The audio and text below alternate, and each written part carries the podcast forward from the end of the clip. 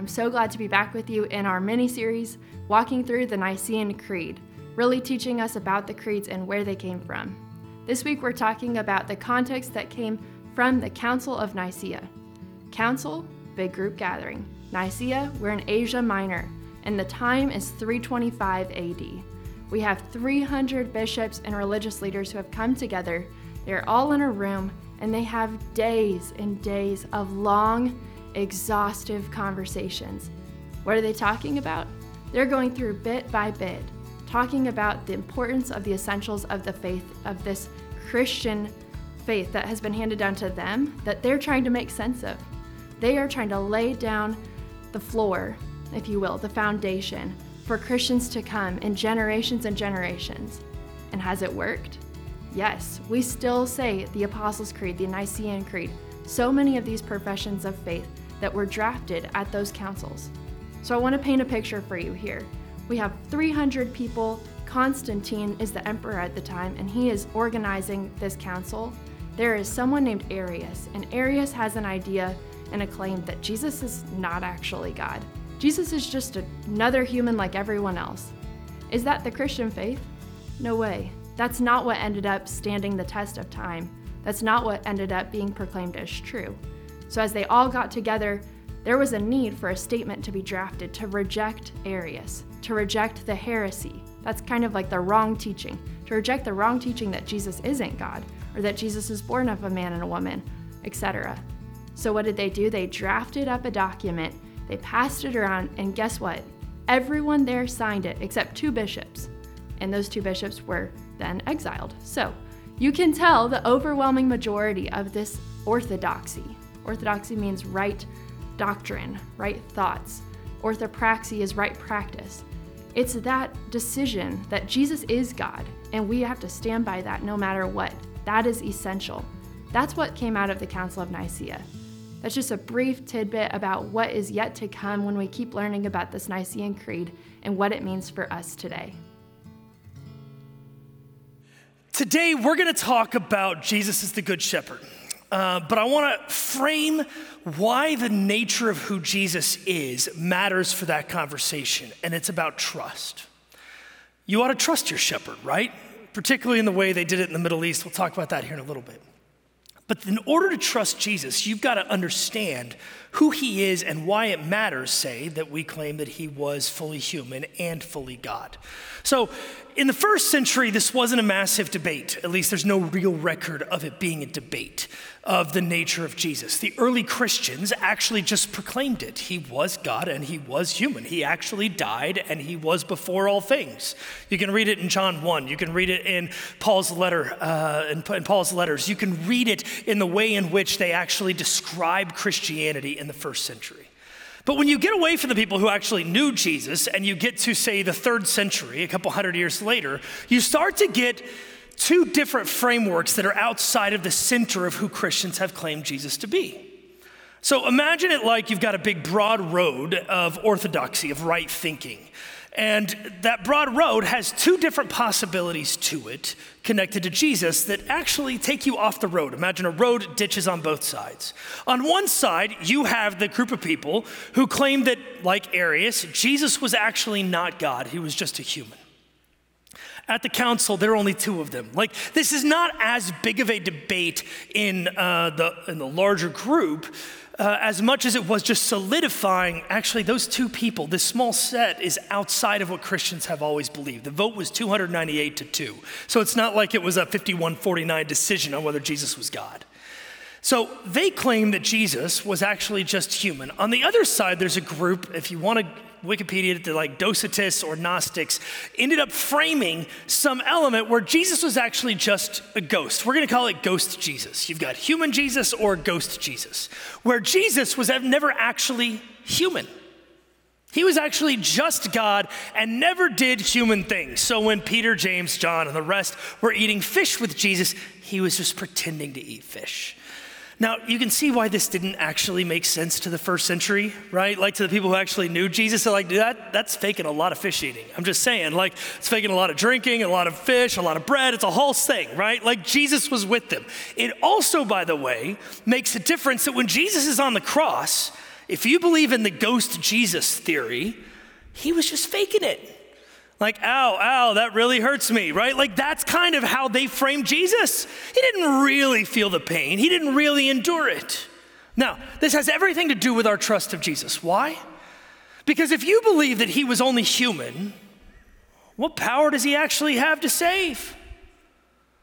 If he was only human, like, why would we follow him? He's just like any other teacher that existed in the world. However, if he was only God and not human, and he was faking it, that he didn't really die.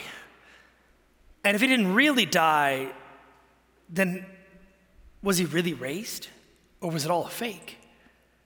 I mean, if he really died, if he, if he, if he did not die and he did not rise from the dead, then what do we celebrate on Easter? Why do we have hope? The early Christians put it this way, and this is from a second century bishop, and it's in a double negative, so English teachers apologize. But that's how they did it. That which Christ did not assume, he did not redeem. To put it another way, in order for us humans to be redeemed and restored, a human had to do it. He entered into human flesh so that we would know our brokenness. I think it comes down to trust. Because when Jesus came to earth and said, I will die for you, he wasn't pretending. When he says, as we'll read later in John, the good shepherd laid down, lays down his life for his sheep, it wasn't a joke. It wasn't a show. It was that God entered into our brokenness so that we would have a shepherd who knows how broken we truly are. And so we come to the concept of a good shepherd, and we get to this element of needing Jesus to frame who we actually um, who he is and why he entered human flesh with us. Luke 15. So he told them this parable. Which one of you, having a hundred sheep and losing one of them, does not leave the 99 in the wilderness and go after the one that is lost until he finds it? When he has found it, he lays it on his shoulders and rejoices.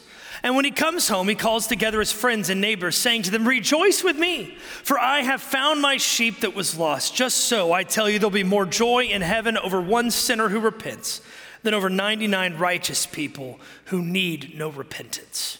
Jesus is saying here, I'm the good shepherd who came to you because you are lost.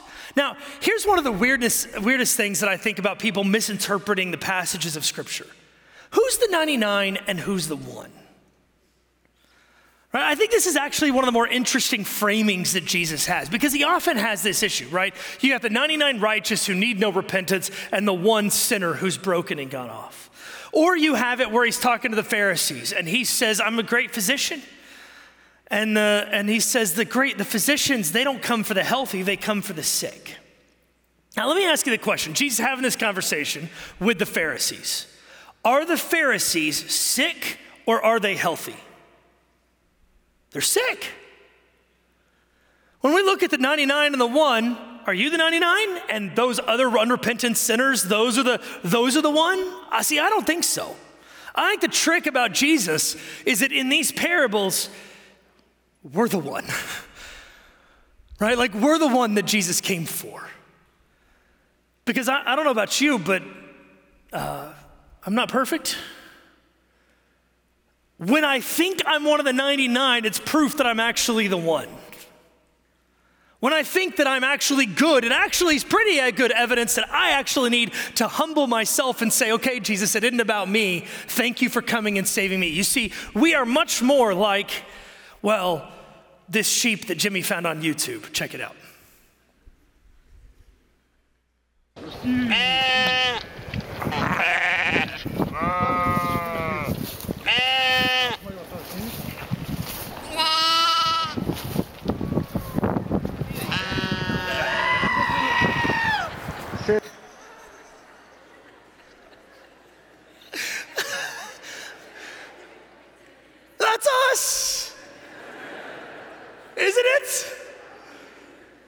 Like, you know, those days where you're sitting there thinking, I'm free, I'm free of this, I'm free of that, I'm now good. That's the moment you jump back in the ditch, isn't it?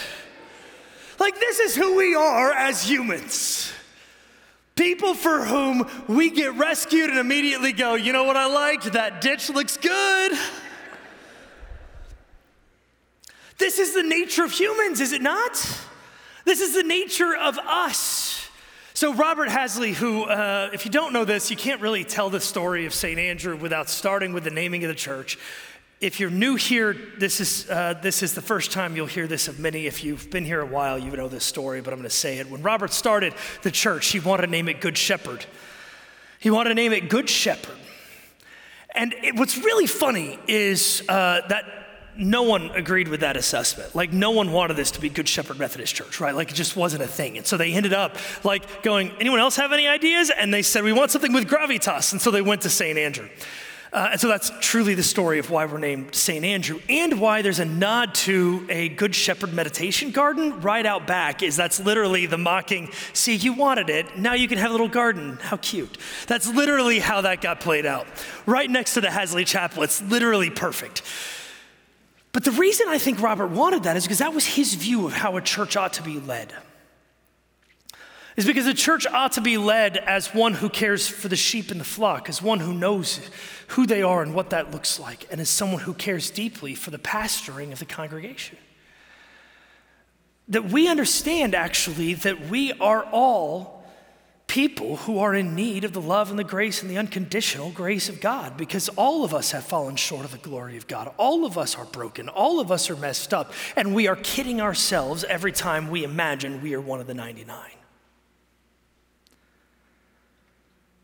that God has actually come to earth for my sake and yours. Robert liked to tell this story about being a pastor here. He said, You know, when I, there's a parable about an old retired man uh, who was uh, a retired pastor who spent three decades in ministry, and he was asked, What was your favorite decade of ministry? And he started out and he says, Well, it wasn't my first decade of ministry because my first decade, I imagined that I was up on a cliff and the congregation was down below in the water and I was yelling at them how to get out of the water and they weren't paying attention. And I just hated it because I just, it didn't work. It was lonely. It was horrible. But it wouldn't be the second decade of ministry, because in the second decade of ministry, I thought about it and I thought that I was on the bank of the river and everyone else was swimming, and I was trying to get them out of the water onto the bank, but it was a muddy bank, and they just kept falling back in the water, and I'd save one and they'd jump back in the water, literally just like that sheep we just saw. He goes, It was exhausting. And he goes, And then I realized in the third decade of ministry, that was my favorite. And it was my favorite because I realized that I wasn't up on high on a cliff or even on the riverbank. I was one of the people. Swimming with them, just trying to hear the voice of Jesus. Trying to figure out with them which way we go.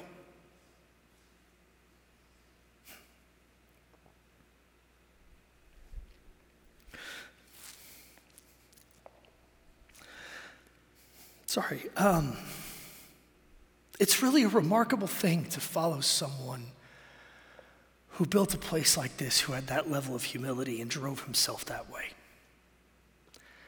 And it's because he never imagined he was better than anybody. And so it's why when I was in the middle of my divorce 13 years ago, when I had to call him to tell him I was going to come to be a pastor at St. Andrew, I didn't know that he'd experienced the same thing. And I call him up out of the blue. And I just have to tell him, hey, I, I, I don't know what to tell you. I, I failed. I failed. And he said, that's okay. It happens. And we're going to love you through it. It doesn't change a bit how much we want you. I'll tell you what, that's a level of humility I did not expect, a level of welcome I did not expect. And it drives, frankly, who we believe we are understanding that none of us are perfect, that none of us are ideal, and yet Jesus is actually the one who provides us the hope that my job is not to pretend that I am better. My job is to simply shepherd people into a relationship with Jesus Christ. He's the good shepherd, not me. He's the one who died for us. It is my job simply to point to the one who is the good shepherd, who can provide the kind of grace and hope and love who died for us while we were yet sinners. It's why we have in Psalm 23 The Lord is my shepherd, I shall not want. He makes me to lie down in green pastures, He leads me beside the still waters, He restores my soul. He leads me in right paths for his name's sake. Even though I walk through the darkest valley, I fear no evil, for you are with me. Your rod and your staff, they comfort me. Or in John 10, when he leverages this framework of the Lord being the shepherd, where he is the Lord. He says in John 10, Very truly I tell you, Pharisees, anyone who does not enter the sheep pen by the gate, but climbs in by some other way, is a thief and a robber. The one who enters by the gate is the shepherd of the sheep. The gatekeeper opens the gate for him, and the sheep listen to his voice. He calls his own sheep by name and leads them out. When he has brought out all his own, he goes on ahead of them, and his sheep follow him because they know his voice. That's an important bit. We'll come back to that. He calls his own sheep by name and leads them out. When he has brought all out all of his own, he goes ahead of them, and the sheep follow him because they know his voice, but they will never follow a stranger. In fact, they will run away from him because they do not recognize a stranger's voice. Jesus used this figure of speech, but the Pharisees did not understand what he was telling him. Therefore, Jesus said again, Very truly, I tell you, I am the gate for the sheep. All who have come before me are thieves and robbers, but the sheep have not listened to them. I am the gate. Whoever enters through me will be saved. They will come in and go out and find pasture. The thief comes only to steal and kill and destroy. I have come that they may have life and have it to the full. I am the good shepherd. The good shepherd lays down his life for the sheep. This framing of Jesus as the good shepherd, who the sheep know his voice, requires you to understand a little bit about shepherding. Now, I must admit, my experience personally with shepherding is zero. However, I'm told by people who know better than me that there are two different ways to be a shepherd. Uh, and this is really kind of a, a, Middle Eastern versus maybe Western kind of framework. In the uh, Western framework of sheep herding, uh, you typically do it from behind. So you drive the sheep forward right? So imagine you've got sheep and they can nip at, uh, uh, there's good dogs who nip at the sheep in order to keep them corralled, right? You've got to drive them forward, the shepherd's behind, calling the dogs to ensure that they kind of stay in the same little space and area, right? You can actually imagine that's how a lot of churches navigate church discipline right? We're just gonna nip at you a little bit until you actually do what we want you to do, right? Like there's actually that framework of how a church could operate is kind of shepherding where you actually drive from behind and you kind of nip and you push and you do all that kind of stuff. However, that's not the kind of shepherding that exists in the Middle East or particularly in Jesus' day. In Jesus' day, it was not a driving from behind, but rather a calling from up front where the shepherd gets to know the sheep so well that they know his voice. And so the shepherd is walking and starts calling the sheep, and they follow. Now, I have to tell you, it takes a lot more effort for the sheep, for you to spend enough time with the sheep for them to actually know your voice, doesn't it? Just imagine how long it takes for people to actually hear a voice, to understand that piece. I mean, I've been married eight and a half years. I think I'm just finally figuring out my wife's voice. Like, I talked to someone who'd been married like 30 years or 40 years, and they were like, it took me a good decade. Like, it took me a good decade to actually have us speak and actually understand each other, right? Like, it's not simple. Like I tell people when they get like start to get married, I'm like, y'all don't know each other yet. You think you do, you've been dating a PR department, okay? You have no idea how long it takes to actually get to know each other's true voice. Now, here's the question. If our goal is to know the shepherd's voice and to follow the shepherd, how are we doing on that? Here's another way to frame it. Think about the voices you listen to in your life. How high is Jesus on that list? It takes a long time to hear someone's voice. How high is Jesus? You're clearly here now, here, hoping to hear a word from the Lord through scripture and through spoken word and through song. How about Monday, Tuesday? It comes from reading scripture, from prayer with fellow Christians. It comes from doing this thing together with one another in such a way that we together hear the word of God and that we follow the voice of the one who gave his life for his sheep. That doesn't happen in small doses. We talk a lot about this uh, in terms of uh, parenting. Uh, so, uh, a couple years ago, our children's ministry was talking about kind of not wasting your time. So, our curriculum, there's a framework connected to it where it says it's just a phase, like your kids are going through a phase. And often that gets talked about in terms of it's okay, they won't be jerks forever. That's literally the way that gets done. But that's not the way that this curriculum talks about it. It's actually the opposite. It's literally, it's just a phase, don't miss it. I was talking to some friends in the back earlier who were talking about how they've been going back and watching videos of their kids when they were about five and 10 years ago. And his recommendation to me was take more video. You're going to want more video of your kids when they are younger. So take more video because that's actually what we want to watch right now. It's just a phase, don't miss it. In fact, Kim in one of her lessons back then was actually had a marble jar thing where you, ha- you find a jar and you put as many marbles in it as your kids have left under your household before they leave. The whole point of this is your kids need to know your voice, right? Before they go off to college and hear other voices. Don't waste the weeks you have because when you realize only 52 weeks in a year and that you only have your kids for 18 years and by the time that they get to a place where you can start talking about difficult things like faith, you don't have that many weeks left. Now, I didn't do this in my household because I think taking out a marble would traumatize my wife every week of, oh my goodness, my five-year-old's about to go off to college. But to a large extent, what I hear from people who've sent their kids off to college, they are about to go off to college. Happens like that. So, how do you think about it? But here's my question it's not just about your kids hearing your voice. The question is, does your voice match Jesus' voice? right? In your parenting, are you exhibiting love, joy, peace, patience, kindness, goodness, faithfulness, gentleness, and self control? I'm here to tell you, mine does not always do that. And I have to repent even to my own children to say, I'm sorry. I didn't quite do that right. Can we start over? How about a fresh start? They always like the fresh start. But one day I'm going to connect for them that the reason why we give each other fresh starts is because Jesus gave us fresh starts.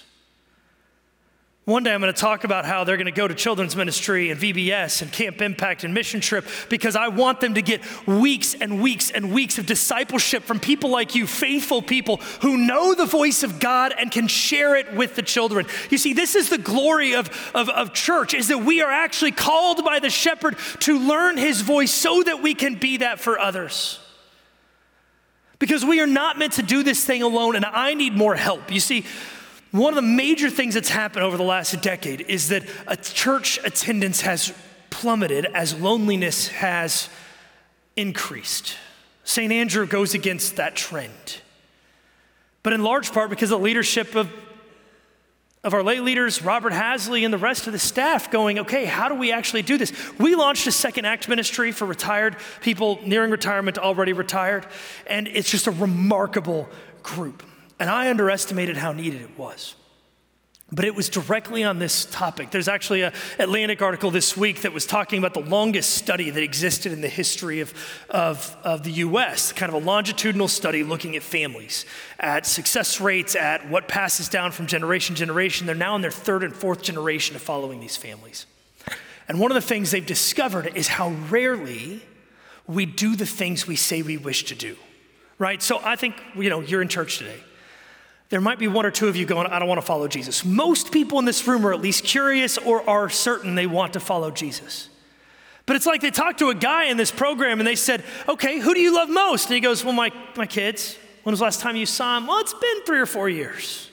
What about your best friend? They go, Well, we see each other once or twice, maybe three or four times a year. So, what do you do most of the time? You look at time spent with friends and family that they say they love most, and it's here. And you think about the voices they're hearing from ones they love the most versus social media or television or cable news. I'm here to tell you cable news is the way of the thief and the robber. They come to steal and kill and destroy. I'm not saying everybody, I'm just saying like the, the way in which we navigate this in our life. Who are you listening to? Are you listening to the people that are trying to divide the people or Jesus who gave his life for his sheep? This matters, y'all. What voices are you listening to? Because what voices then do you pass on to your family, your kids, your friends, your friends' kids? What kind of community happens? That Atlantic article said something that I found utterly fascinating, which was the number one risk issue for older adults for death is not obesity, but loneliness. You have a 26% chance of dying increased if you are lonely every single year in your older adult years. It's why we're actually crafting the second act ministry is this is about life. When Jesus says I've come so you may have life and have it to the full, it's because what Jesus set up through his love and the church where we are sheep gathered together going, "Okay, God, what do you want with me?" That is actually the secret sauce. You look at the wider world, and how bad things are, and how much divisiveness and anger and hatred and frustration exists, and you sit here and you look at the secret of the church of, okay, you, you got a God who loves you and died for you. You've got a community who's supposed to be gathered around, welcoming people who are broken into a place where they can find home. This is actually what the whole thing's about. So, my question goes back to who do you listen to?